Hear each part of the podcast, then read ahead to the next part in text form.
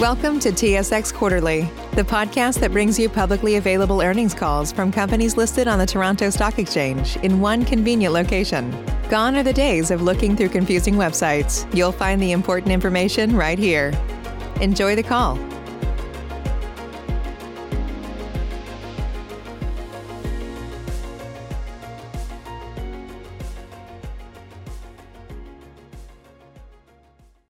Ladies and gentlemen, thank you for standing by, and welcome to the Superior Plus 2020 second quarter results conference call. At this time, all participants are in a listen-only mode. After the speaker presentation, there will be a question and answer session. To ask a question during the session, you will need to press star one on your telephone. If you require any further assistance, please press star zero. I would now like to hand the conference over to your speaker, Mr. Rob Dorran, Vice President of Investor Relations and Treasurer. Please go ahead, sir. Thank you, Cherie. Good morning, everyone, and welcome to Superior Plus's conference call and webcast to review our 2020 second quarter results. Our speakers on the call today will be Luc Desjardins, President and CEO, and Beth Summers, Executive VP and CFO. Darren Hribar, Senior VP and Chief Legal Officer, will also be available to answer any questions during the question and answer period of today's call.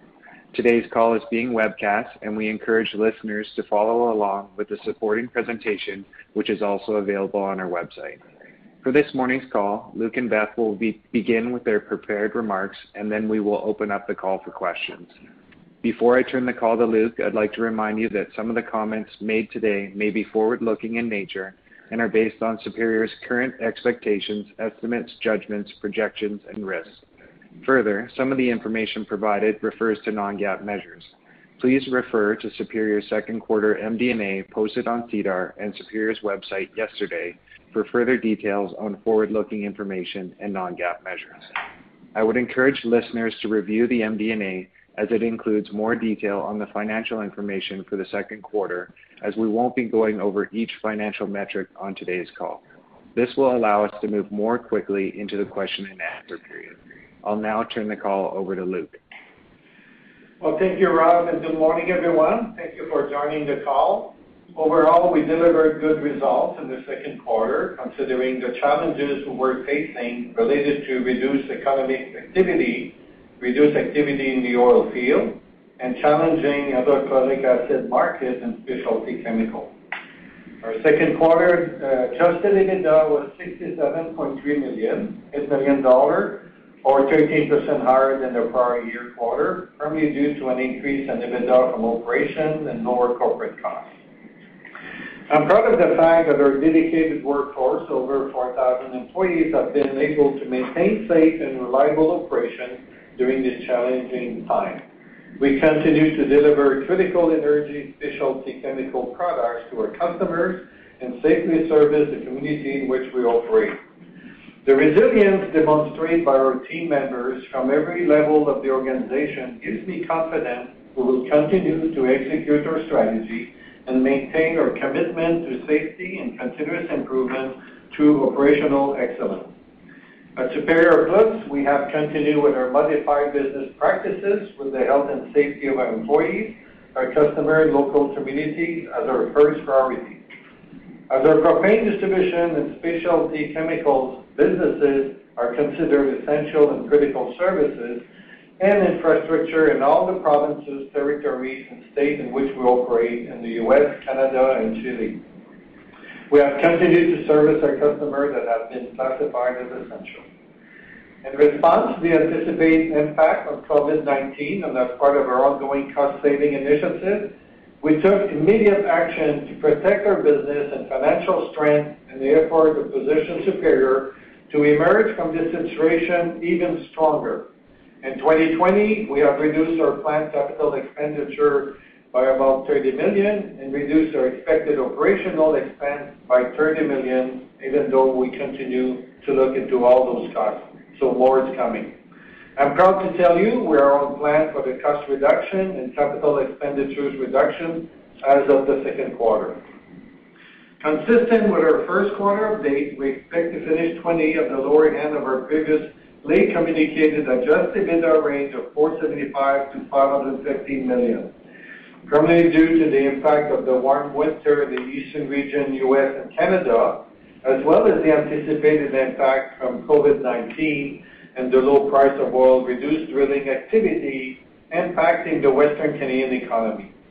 Although we had an excellent second quarter due to strong propane distribution margin, cost reduction, and colder weather in April and May, we still anticipate there will be modest negative impact on our business due to the economic recession related to COVID-19 shutdown and the lower price of oil and reduced drilling activity. We have done a super job in adapting and adjusting to the decline in our sales volume related to slowdown of the economy and the low price of oil, which enabled us to maintain our adjusted EBITDA guidance for 2020 at the low end. I'm proud of our employees and our ability to respond quickly to this unprecedented situation. I would like to mention some highlights of the second quarter in recent weeks following the end of the quarter. On June the 8th, we announced that Brookfield would invest $260 million in our Superior to an exchangeable preferred share investment, and we closed the transaction July 13th.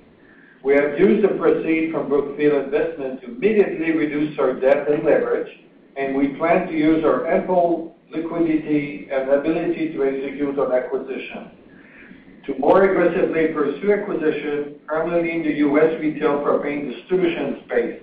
We have never seen a backlog of potential acquisition as we have right now.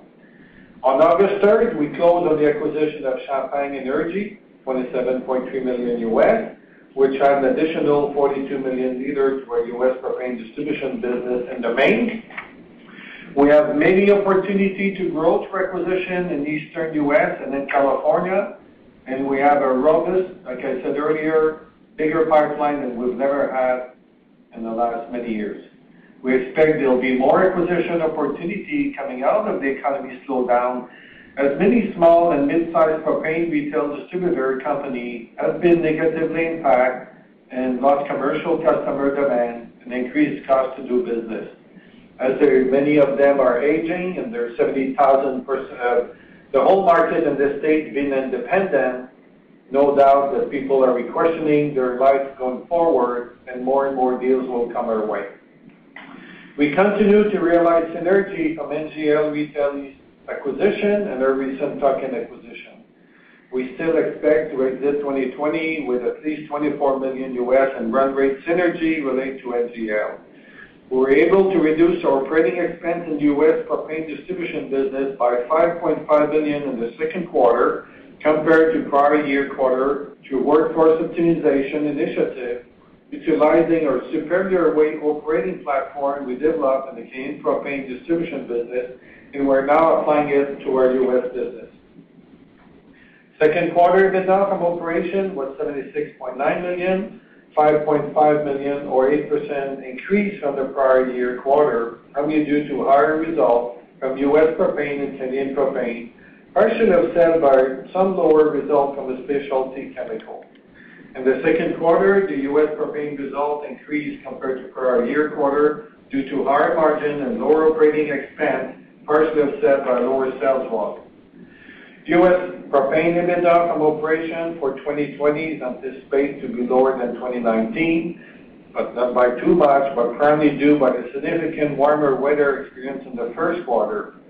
When you think of it, the first quarter warm weather cost us 30 million of EBITDA, and we are calling it that will be on our guidance this year. So partially offset by incremental contribution from tuck-in acquisition. We didn't have too many in the past, there'll be a lot in the future. And complete our 2020 and fourth quarter of 2019. The incremental synergy relate to NGL acquisition and the tuck-in acquisition. Canadian propane results for the second quarter were modestly higher than the prior year quarter due to decrease in operating expense and higher average margin, partially offset by the decrease in volume due to the economy. Canadian propane EBITDA from operation 2020 is anticipated to be lower than 2019, somewhat, primarily due to an expected decrease in sales volume and average unit margin, partially offset by a decrease in operating expense. Sales volume expected to decrease due to the impact of COVID-19, reduced activity in oil and gas in Western Canada, and the related low price of oil. Specialty chemical EBITDA from operations the second quarter was somewhat uh, lower, primarily due to the decrease in sales volume of chlor-alkali price, partially offset by a modest increase in sodium chlorate price, a decrease in electricity cost, and a reduction of operating expense again. Specialty chemical EBITDA from operations for 2020 is anticipated to be lower than 2019 due to an expected decrease in chlor-alkali gross profit, partially offset by a modest increase in sodium chlorate gross profit and a modest decrease in operating expense.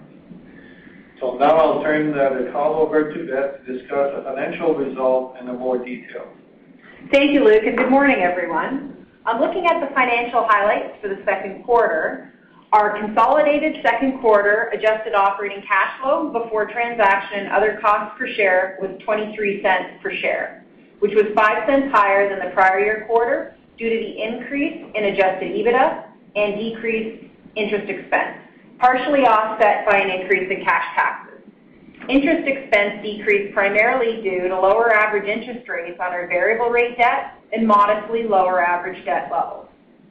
Superior consolidated net income of 7.5 million compared to a net loss of 29.3 million in the prior year quarter, primarily due to higher unrealized gains on derivative contracts and foreign currency translation of borrowings and lower SD&A costs, partially offset by an increase in income tax expense. Turning now to the individual business results. Canadian propane EBITDA from operations for the second quarter was 21.3 million, a 1.2 million increase compared to the prior year quarter, primarily due to higher adjusted gross profit and lower operating expenses. Adjusted gross profit increased compared to the prior year quarter, primarily due to effective margin management in a low wholesale propane price environment, partially offset by lower sales volume. Average unit margins were 0.194 per liter compared to 0.169 per liter in the prior year quarter due to margin management initiatives and customer mix, partially offset by modestly weaker wholesale propane fundamentals. Total sales volumes were 360 million liters, a decrease of 77 million liters or 18%. This was primarily due to reduced demand in the wholesale, oil field, commercial, and motor fuel segments. Average weather across Canada, as measured by degree days, was 2% colder than the prior year quarter and 8% colder than the five-year average. Operating expenses were 6.4 million lower due to cost reductions in response to lower sales volume. U.S. propane EBITDA from operations for the second quarter was 27.1 million, an increase of 14.3 million compared to the prior year quarter.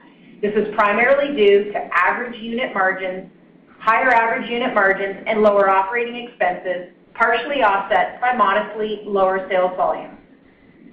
Average unit margins were 0.462 per liter compared to 0.387 per liter in the prior year quarter. This was primarily due to lower wholesale propane prices and effective management of pricing in a low commodity price environment, the impact from the translation of U.S.-denominated gross profit, and to a lesser extent, customer mix related to a focus on organic growth of higher margin propane customers.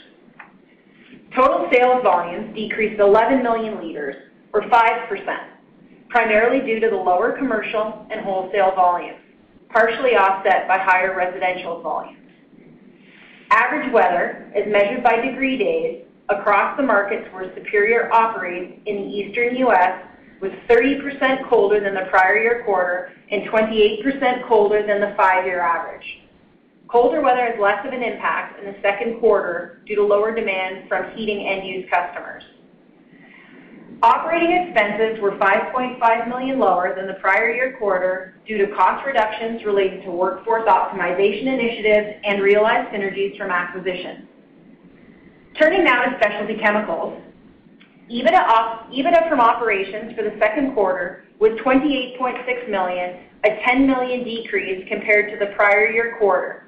This was primarily due to lower gross profit, partially offset by lower operating expenses. Gross profit decreased due to lower chlor-alkali sales prices and volumes and lower sodium chlorate sales volume, partially offset by higher sodium chlorate sales prices and lower electricity mill rates.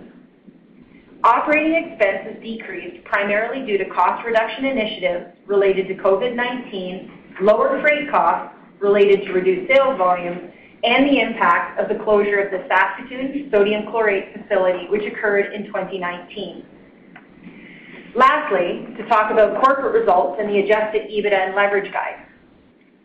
Corporate costs were 7 million, a decrease of 1.5 million compared to the prior year quarter, primarily due to lower discretionary spending and cost reductions related to COVID-19 and the lower LTIP expense related to the share price decline. Interest expense was 24.3 million, a decrease of 2.2 million. This was primarily due to lower average interest rates on variable rate debt and modestly lower average debt levels. Interest rates on variable rate debt were lower due to interest rate cuts by the Bank of Canada and the Federal Reserve in 2020.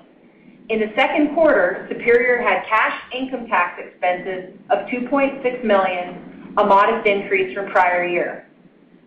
We still expect to finish uh, at the lower end of our 2020 adjusted EBITDA guidance range of 475 million-550 million, primarily due to significantly warmer than average weather experienced in the first quarter in the U.S., as well as the anticipated impacts from COVID-19 and the lower price of oil on our business and our customers.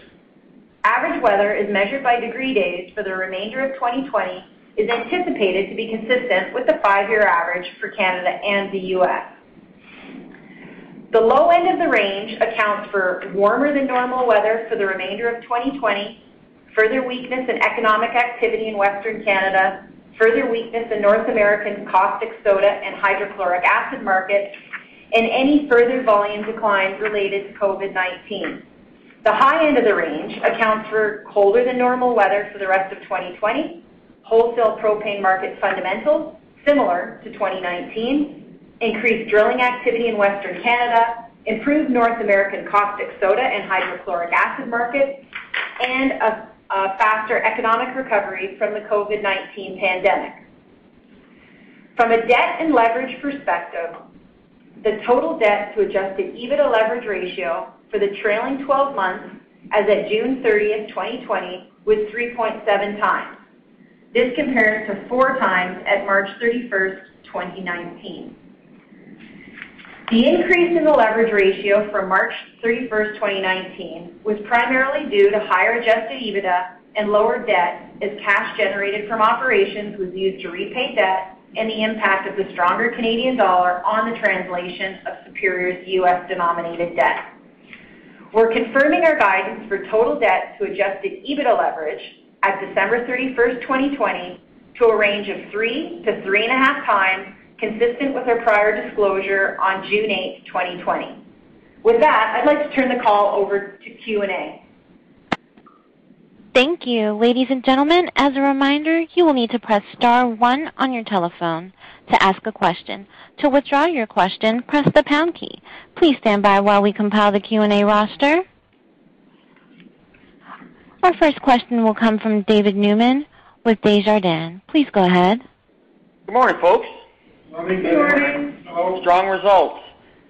Um, with the strong quarter, though, effective margin management, I think, Luc, you flagged last time you had 10 million-11 million in permanent savings.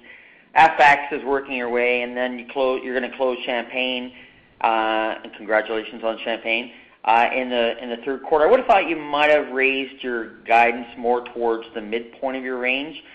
So you touched on it, and you know certainly Q1 was was tough, but the guidance was provided at the end of Q1, then you had a better quarter. What are the key reasons you think overall for your caution? Is it just COVID, oil and gas, Western Canada, caustic rolling over, and hydrochloric acid? Maybe long-winded question, but just trying to get a sense of where your head was at on setting the guidance uh, where it is. That's a very good point. And uh, maybe your style, I'll start and give you more color. There's no doubt that there's a lot of variable things going out there that we cannot uh, forecast as completely as we did in the past years and be more in tune by the million, Uh, which we did in the past years. There's more variable out there that some are, many of them outside of our control. Very confident with our guidance. Things are really moving well. But to take a chance to change the guidance at this stage, there's still quarter three and four ahead of us. So we kind of figure we're in the guidance, and that's what we decide to continue with our past communication. We're not the type, as you know, that change guidance from quarter to quarter. So it's a bit, uh, uh, we just wanted to be cautious and maybe, Beth, uh, more detail that you could add to that. Sure. Just to put a little bit more context around it. Um, you know, We're pleased with the second quarter, um, but it is a lower quarter from a contribution perspective overall for the year, as you'd be aware.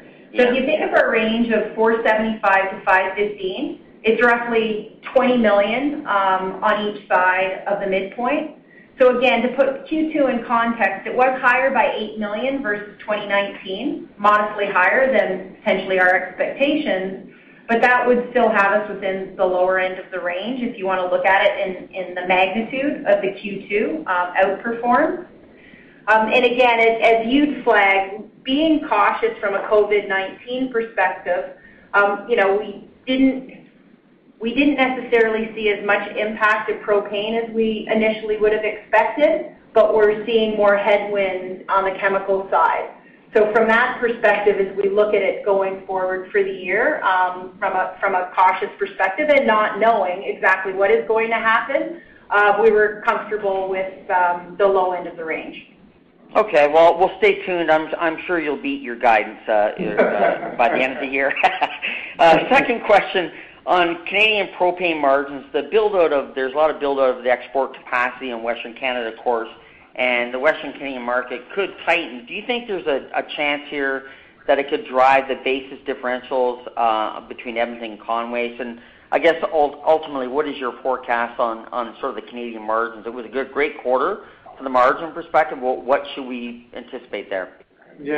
You know, uh, over 90% of our propane comes from natural gas, so there is a high level of confidence that there won't be a tight market out there, that we will have enough good supply in the fall. And then when it comes to the difference in price and uh, what for our wholesale business and for retail, uh, I'll ask Beth to answer that. Yeah. And referring to the Edmonton Conway spread, towards the end of the quarter, we did see it moving more towards the five-year averages, where it has been more robust for the first part of the year or the first half of the year. So, you know, overall, when we were looking at the second quarter, the second quarter, you know, those differentials were lower than you would have seen in 2019. Mm-hmm. We would expect them towards the remainder of the year to come back more in line with that, with the five-year average. And you know, fundamentally, if you want to think about that being lower than we would have seen in Q2 in the beginning uh the beginning of Q2 and in Q1, it reflects the fact that you know, the Western Canadian market right now is quite healthy from an inventory perspective, and domestic demand also has seen some pressure from the reduction in the oil field activity. So again, our expectation would be more so the five-year average differential. Okay. And similar in the U.S., propane prices have recovered from the lows, I guess, earlier in the quarter uh, to some degree, and um, you've had very effective margins on the back of that. Any forecast, like this is a very lofty number again. Uh so on the U.S. side, uh, should we be modeling a little bit lower than what uh, you had in the quarter? Yeah, we would expect. So the low propane prices did allow us um, to pick up some incremental margin um, from some of the customer base. Um, we are expecting with the commodity prices um, recovering and being a little higher for that ability for the remainder of the year to be narrower. So yes, it's a long way of answering. You're correct. If you want to think of the U.S., bringing it back more in line when you look at the whole year to the margins, which is at $0.25-$0.30 U.S. or 0.34-0.41. um, is a more reasonable range to look at for the whole year, and similar in Canada. Where we Okay. were at, yeah. Excellent. And last one for me. Uh, Chloralkali has been weighed down by caustic rolling over and, and, and then the downward slope in hydrochloric acid, which doesn't seem to stop. You know, so taken together with sodium chlorate, where the volume, I'm not sure if the volumes are coming back after some of the outages, but what does the second half look like for specialty chemicals uh, overall? I could start, and uh, Beth, I'm sure you have additional point to make. So we did adjust our forecast to be a bit lower in the chemical for the next six months.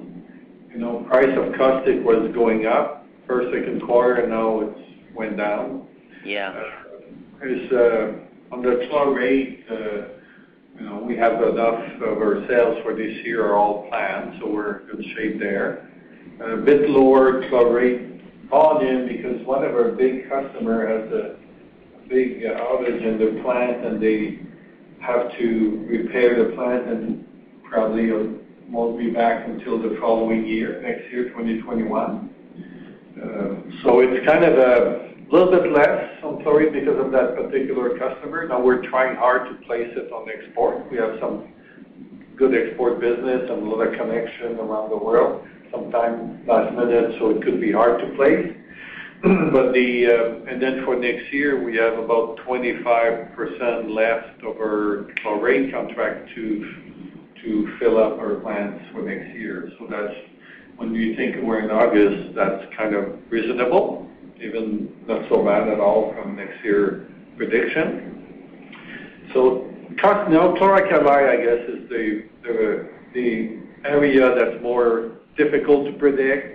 Mm-hmm. No doubt on chlorate, you know, it's a very solid, sustainable business, and we do export. But this year, with COVID, uh, all the offices are not using a lot of paper, and we're we're only. I'm, I'm hitting print at home a lot. but you know, uh, no, we don't have a lot on the on the paper side of our total mix, about seven percent. But our competitor have, and that creates a competitive, you know, more pressure from, from our competition to get volume that comes available uh, month by month. So net net, we did reduce our forecast uh, to be cautious for ERCO for the rest of the year. We really think ERCO, when you look at 10 years or 20 years history, is pretty much at the bottom of the cycle right now. Mm-hmm. You know, it might stay there for another year or so, but we're looking at different angles to get ERCO back to more growth in the future. We'll see. Beth, I might be, I'm sure missing a few. Well, I, was just going to say, um, you know, to summarize at a high level, maybe one way as opposed to going through it on a line by line or a, product line by product line basis initially anyway, is that the, the second half um, to be, you know, modestly better than the first half in all the product lines, potentially other than hydrochloric acid, which is, which is you had noticed, I think, from our perspective, still has a lot of pressure on both price as well as on volume. Mm-hmm. Well, excellent results, guys, and uh, appreciate the uh, comments. All right, thank you. Thank you. Our next question will come from Jacob Bout with CIBC. Please go ahead. Hi, good morning. Hey, Jacob. Good morning. Uh, w- let's talk a bit about uh, M&A. Uh, now that Brookfield uh, has closed, um, you know, how are you expecting to uh, step that up? Um, I noticed you had that one small acquisition uh, for Champagne. Um, maybe talk a bit about the multiple you're paying, and are things getting a little bit more reasonable uh, in the U.S. right now, from a valuation perspective? Yeah, uh, I've said it before. I think you can't let a crisis goes to waste. I've heard that. I think it was Obama that said that one day, and it kind of clicked with me. So that's why we're taking so many actions to stay on, course with our EBITDA guidance.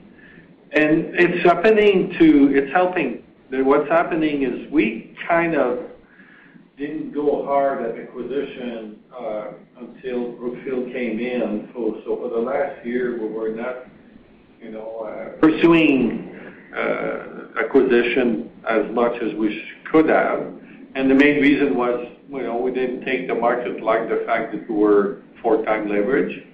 So now that we could breathe and we could uh, have a good anchor investor with us as a great partner, and then we have uh, the COVID and a lot of 70% independent states, it's just kind of changing the landscape big time. We're getting uh, more calls than we ever received. We have a lineup of acquisition that's very robust, and um, you'll see us uh, starting to roll them in at a much higher level than the past. For um, higher EBITDA, better quality business, you're paying, you know, at the high end, we'll pay 8x. We don't want to pay more than that. Average, we're probably paying 7x uh, on deals. And then when you look at our business model, which we've proven more than once, and we've analyzed it against every propane company in North America we can analyze it with, and we know we have more differentiation, more glue to stick with customers sticking with us, and a better operating uh, cost than uh, the industry by a good tune that when you put it all together, I always say everything we buy, we improve by 25%. Uh, if 7x becomes 6x, uh, if there's not much overlap, or 8x becomes 6x even if there's more overlap. So in a great position, never been in a better position than right now. If we think about it from a capital allocation perspective, um, you know you're at the low end of your leverage range, but basically there uh, at 3x. Um, should we assume that these tuck-in acquisitions would be just in line with free cash flow after dividend? Yeah, I think I think from our perspective, um, as we've always communicated, our target is 3x-3.5x uh, while we're doing tuck-in acquisitions. So It would be our expectation um, to remain within that 3 to 3.5 times. Okay. Um, turning to uh, chlorate. So a change in tone there. Sounds like you have a you know, fairly major customer that's down. How long does that continue for? And uh, as we think about the back half of the year, I think you were talking about chlorate volumes actually being higher year-on-year in the first quarter. I think you're down 12%. Is that what it's going to look like for the remainder of the year? I think so. That customer is not coming back until early next year. Said they need a good six months to repair. Yeah. The expectation is that that customer would be out um, for the remainder of the year. Um, we did identify some incremental export sales. Um, but certainly, we are seeing pressure from a COVID-19 perspective on chlorate as well. Okay. So you you could be down double digits for the back half of the year? Um, you know, I I would say from our expectation around volume, I would say you know, our initial gut feel is something closer to 5% for the back half of the year from where we would've been in the front half of the year. Yeah. Okay. Last question here is just on cost restructuring. Um, so It sounds like you've made some headway in the quarter. Um, you know, what are your plans to further reduce costs? What have you learned during this pandemic here? Um, I know we've heard other companies talking about some of the efficiencies around working from home, real estate costs, that type of thing. Um, what's your thinking right now? No, there are absolutely. Even We've announced 30 million of cost reduction. We're actually continuing uh, on that path to say, what do we need? How do we go forward? And re-questioning everything. And we will end up with additional cost saving. It will be in the tune of uh, uh, not not having as many location, uh, bricks and mortar that we have. It'll be, you know, there's some saving on. We learned through COVID that we could run some of their operation with less people. Um, on the Western Canada, we had reduced the personnel, the operation, and we had not done the same at the next level, and we're doing that right now because there's less volume in the oil field. Uh, so this is a continuing. We're in a continuous improvement on everything we do, and we know there's always room on cost efficiency. We're including two projects and additional digitalization of our fleet and our dispatcher. And as we unfold those projects that are more using the data and the digital to standardize and restructure some of our operation, there's project going on right now, and they will bring benefit. And once we have it in a region, let's say Western Canada or Eastern Canada, we start somewhere, we unfold across the country, then we unfold all those best practice in the States. There's project like that going on, uh, Jacob, like it'll never be a stop, but now there's millions and millions of opportunity to continue to be more efficient. We'll leave it there. Thank you very much. Thank you. Thank you. Our next question will come from Ben Isaacson with Scotiabank. Please go ahead. Hi. Thank you, and good morning. Um, morning. Most of my questions have been answered, but just maybe two more. Um, one on the multiples with respect to M&A. Uh, first, is there a difference between multiples uh, that you pay for acquisitions in California versus uh, the Eastern Seaboard? And then maybe kind of a second part to that question is, under a Biden presidency where tax rates presumably go higher to about 28% or so, would that not result in lower multiples being paid for EBITDA as EBITDA is worth less on an after-tax cash basis? I'll answer the first question, and Beth will uh, take the tax question. Um, the multiple are the same east or west, and the reason for that is it's a small business, and it's on its own, and the EBITDA is not too big, so you pay seven. This is, wow, good scale, and then you have to pay a bit more. So east or West, California or East Coast, pretty much the same. We do have more synergy when we acquire the East Coast right now because we have more more operation. And uh the acquisition we'll do in California will bring a little bit less synergy, let's say one turn, with our operational effectiveness versus two when you have overlap of branch and offices. Because we don't have the scale yet in California, we will one day. On tax, uh, Beth? Yeah, I think from my perspective, yeah, from a valuation perspective, as you look at a discounted cash flow on an after-tax, that it you know, it would have an impact on returns. So I would think longer term, um, with those types of changes coming in place, that will have an impact on multiples. But again, I don't know that you'd necessarily see that immediately. Typically, what you'll see is these tend to roll in over time. Great. Um, next question is uh, on your cost-cutting efforts. Uh, you talked about 30 million dollars and being on plan. I just want to understand, is that all recurring uh, cost savings, or is some of that one time? Or if it is all recurring, is there additional one-time savings that you're seeing as a result of COVID? But yeah, I think from a savings perspective of the 30 million, think of it um, from an operating perspective, roughly half of it would be ongoing. Okay. So just so I'm clear, uh, 15 million recurring next year, 30 million this year, half of which is one time for COVID. Yep. Yeah, adjusting. Yeah, rough ranges. Yep. 15 million adjusting to the less volume. So if volume comes back next year, no doubt we'll have more trucks, technicians, and more truck driver to do the job. Probably nothing at the top. We don't need more people at the top. And then the 15 million is, yeah. Which, by the way, if you look at half of the year gain this year and the full running rate, is it going to be 15 from next year for the full running rate for 2021? About 15 million. Yes. Okay. Thank you. That's great. That's all my questions. Thank you very much.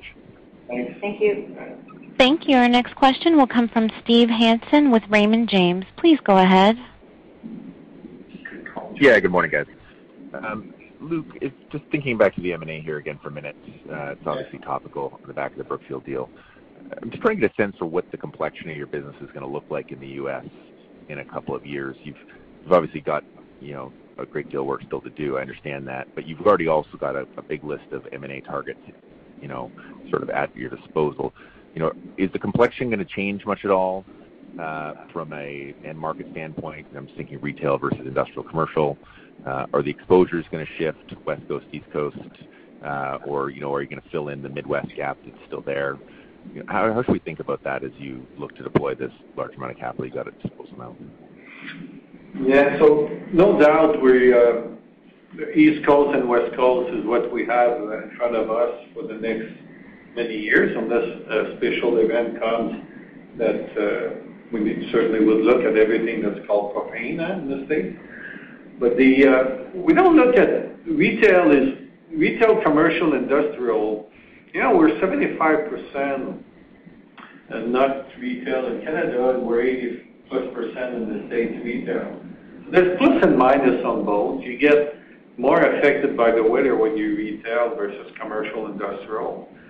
Economy slow down, retail, not much, you know. Right now we see it. There's not much uh, reduction in volume, and then you have it in commercial, industrial, so it's balanced. Covering the Canada east, west, where you get more less effect on the weather in Canada because it could be warm in the east and cold in the west, and overall you have more balancing act and less big variance. Right now we're skewed in uh, the east, so we, as you saw in quarter one, we got affected more by the weather because we're retail more in the east. One day we'll be all the way in the East Coast, north, south. One day we'll be everywhere in California and probably even coming in from California east, uh, on the east side. So I think if you look at, uh, we're doing our five-year plan every year. We're in November to do digital uh, review with our board. Uh, there's no doubt we're gonna grow the States by the tune of 200 million of EBITDA. We'll cover the East Coast, the West Coast. We'll get our synergy that we've been able to achieve and we'll be a business that will be made skewed towards energy big time versus energy and chemical. Okay, that's helpful. And Just maybe as a follow-up, if I may, and as you think about, again, that list of yours that's quite long, um, you know, is there is there not a good rationale behind going after a lot of the smaller tuck-ins to really exploit synergy opportunities? I'm just thinking back to the NGL deal that you did a couple years back now, and, you know, it was a bigger step out. You were still able to glean, you know, a good amount of synergies and even more than you initially targeted, but it came with less. And so I'm just trying to think about that split between platform deals that really broaden your reach versus the densification benefit of smaller tuck-ins and what kind of mix we should expect. Thanks. Yeah. To predict uh, who's for sale and when, hard to do. There's not too many large enterprises. There's only three. Then the rest, there's some mid-size. Mid-size, let's say 25 million-50 million. Uh, and then the small one, 1 million-5 million EBITDA. We're gonna look at them all. Uh, uh, we won't segregate, say, because one day we wanna be doubling up in the States. So we won't say it's a small one that's not acquired today, let's acquire a mid-size one. We're gonna say it's a propane business. Can we improve it 25%? Is it on East Coast and West Coast? Yes. Let's go buy it. Let's go do it. Uh, the question of, we won't segregate small, medium, or even large if we have opportunity to go bigger. We're certainly uh, not against that. You know, I don't know how many business and industry out there that, you know, we don't have a lot of growth in energy. It's a reasonable 1%-2% growth industry. But when you think you have a machine and a business model that makes everything you buy, the Canwest of this world, the NGL, Champagne and on and on coming, that you improve the bottom line by 25% and you pay 7x-8x, let me tell you, my friend, we're gonna roll them in as fast as we can. Okay, fair enough. Thanks for the color. Appreciate it. Thank you. Our next question will come from Nelson Ng with RBC Capital Markets. Please go ahead. Great. Thanks. Um, In terms of the uh, just first question relates to specialty chemicals on the chlorate side. Um, the 12% reduction in volumes, uh, could you give a rough split in terms of uh, whether it was due to lower demand versus higher levels of maintenance and that forced outage from that large customer? Absolutely. Yeah. Roughly, if you want to think of it as split, think of it as a 20/80 split. 20% was the customer outage, 80% is impact seen, which we would say are COVID-19 impact seen. Okay. And then Beth, uh, just to clarify, you mentioned that for the second half of the year, you expect you expect chlorate volumes to be 5% lower. Is it 5% lower than the first half of this year or 5% lower than the second half of last year? Second half of last year. Okay. Got it. Um, and then the other question I had on the chemical side is, uh, in terms of the uh, um, chlorine and HCl volumes that are down materially, has that been causing you, like, is that the main driver of um, lower utilization rates? Like, I know caustic is the more valuable product for you guys, but um, has the reduction in demand or uh, lack of demand um, materially reducing your operating rate for your uh, chlor-alkali side? Yeah. Yeah. I mean, what we're seeing from a chlor-alkali perspective is our operating rates are between 75 and 80%. You're correct, um, that's a result of our ability to move the chlorine molecule. We are converting now roughly 50% of our chlorine into hydrochloric acid. And You may recall we've been as high as 65%-75% historically. So That is influencing um, how much we can produce and how much caustic we're selling. Okay. Got it. Um, and then Just one last question in terms of um, tuck-ins. So you mentioned that you're looking at a wide range of um, tuck-ins. Does that Champagne tuck-in, is that a, I guess, uh, can you call that a typical size for a tuck-in? Are most of the opportunities you're looking at in that range of roughly, call it $27 million U.S.? That's a small size. It's in the small size, and there's a few that we're looking at that are mid-size. Okay. All right, thanks. I'll get back in queue. All right. Thank you. Thank you. Our next question will come from Patrick Kenny with National Bank Financial. Please go ahead. Thank you. Good morning, everybody. Morning. Morning. Just wanted to go back to the propane margins here. Um you know, it looks like the market is tightening up here in Western Canada. I know your guidance assumes similar wholesale margins this winter compared to last year. But, you know, as West Coast propane exports continue to rise, um, curious to get your thoughts on how stronger Edmonton pricing might affect your wholesale operations going forward and you know, your overall margin per liter uh, performance relative to your base guidance. Yeah. And Again, from our perspective, we would see returning back to sort of average, and that's specifically talking about differentials.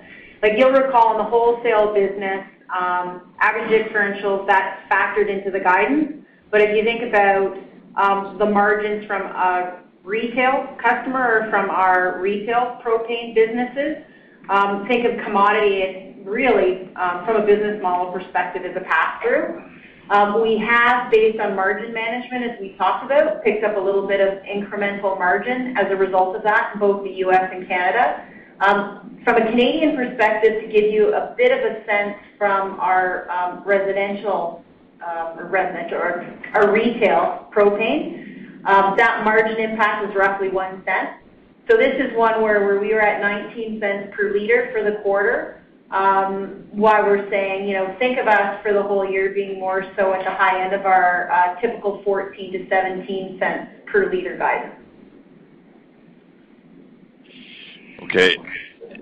Thanks for that. And then um maybe more on the volume side. So we saw the Enbridge um you know, Line 5 pipeline temporarily out of service this quarter, obviously back online now. But um assuming a scenario where there is an extended outage on Line 5, either because of operational issues or legal challenges, what have you, um, You know how how are you guys positioned to take advantage of uh, the drop-off in pipeline deliveries through the Midwest? Maybe you can speak to both your distribution business as well as any opportunities on the wholesale front. You know, No doubt that the uh, couple of weeks on that Line 5 uh, covers the Chicago region and then from the lake goes to Sarnia. It's a big uh, uh, input of propane in the east coast of Canada. And if you recall it, and they finally quickly resolved it, and now you're right saying, is there more potential discussion, Um, do they have to do some repairs on the line and promise that to stay open? Uh, uh, no, we don't think they'll stop.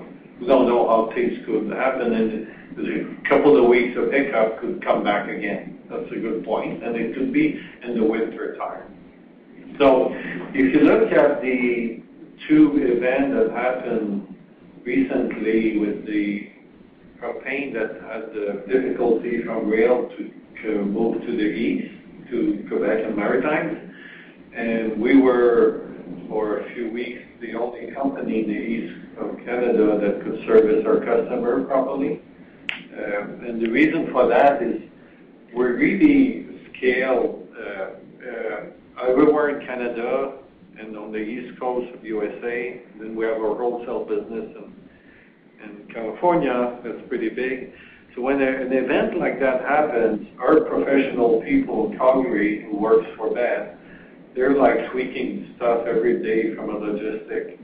And what happened last year, with the there was two breaks, one of them being the rail. We started to move propane to the east coast of USA and move it north from the east coast. That's how we could service our customer in Quebec Maritime. That's always in our mind as to what's the plan A, B, C, what are the events, where do you buy cheaper and ship it to what location we have. There's 25 people doing that every hour of the day. So hopefully we can continue to find solutions because of our scale, our size, our storage, and our wholesale business. But uh, hopefully there's never a big crisis where everybody runs out. I don't think that can happen because it's really uh, for the people in the Chicago region or Ontario, Quebec, eh, and we're talking about a lot of home and commercial business getting hit with that. So don't think it'll ever be that kind of crisis, but certainly something we look at, and we look at other solutions if this was to happen. Beth, anything you want to add to that? I mean, I think the reality is, as we approach the business, we're always focused on security of supply for our um you know, internal business or our um retail propane, as well as the wholesale customers that we have. So we do try to diversify supply. We certainly are focused as a business to ensure that we have rail yards, et cetera. We're making some investments in transloaders to try to ensure that we have um, other options as disruptions occur. Um, certainly Line 5 would be a very large disruption, but uh, having seen that, we have really focused um, all of our talented people in that business to try to come up with strategies and ways to address if we do have further disruptions from that perspective. That's great. I uh, appreciate all the color. Thank you. Thank you. Our next question will come from Joel Jackson with BMO Capital Markets. Please go ahead. Hi. Good morning. I want to follow up on the good margin performance. Um, can you help us bridge, you in U.S. propane in the second quarter, you had about 14 million more margin in that business or 0.08 a liter. Can you help bridge how much of that uh, was from FX, was from good cost management, some synergies? Uh, maybe help bridge how you got the 14 million in eight cents a liter. Thanks. Okay. Thank you, Joe. Joel. Probably the easiest way to do it is sort of on a uh, cent per liter basis. So if you want to think about it from the impact on margin, um, um, looking at margin specifically in the low commodity environment, think of that as roughly 0.02. From a foreign exchange perspective, think of it as roughly 0.01.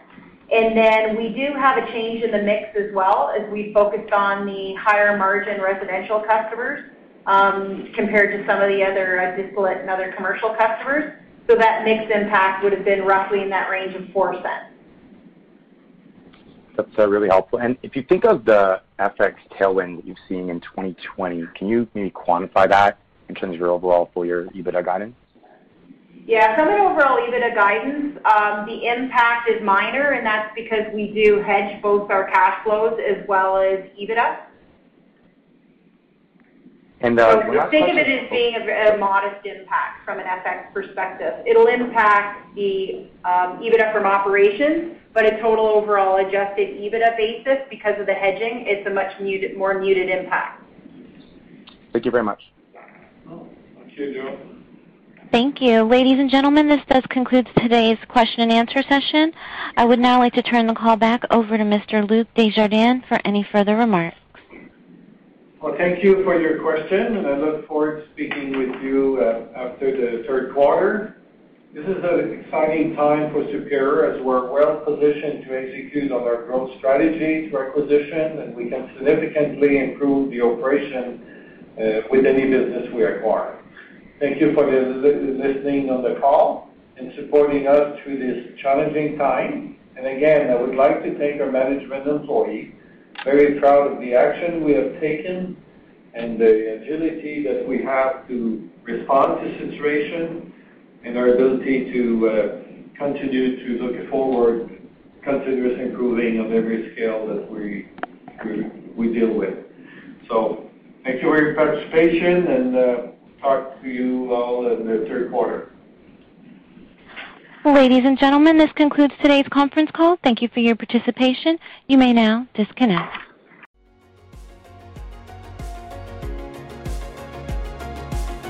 Thank you for listening to TSX Quarterly. If you enjoyed the cast, remember to leave a good rating. And remember, for any additional inquiries, please consult the company's investor relations section on their website. See you next time.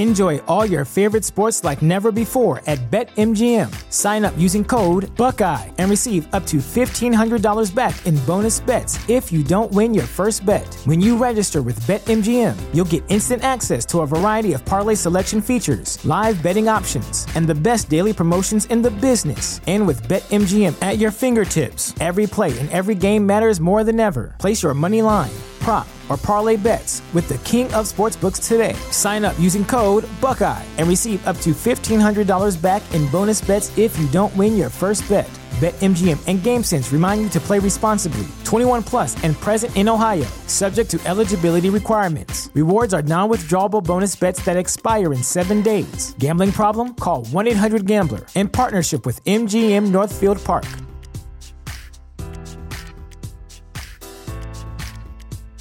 Sick of being upsold at gyms?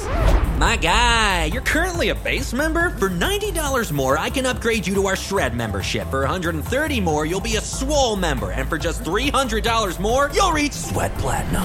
At Planet Fitness, you'll get energy without the upsell. Never pushy, always free fitness training and equipment for every workout. It's fitness that fits your budget. Join Planet Fitness for just $1 down and $10 a month. Cancel anytime. Deal ends Friday, May 10th. See Home Club for details.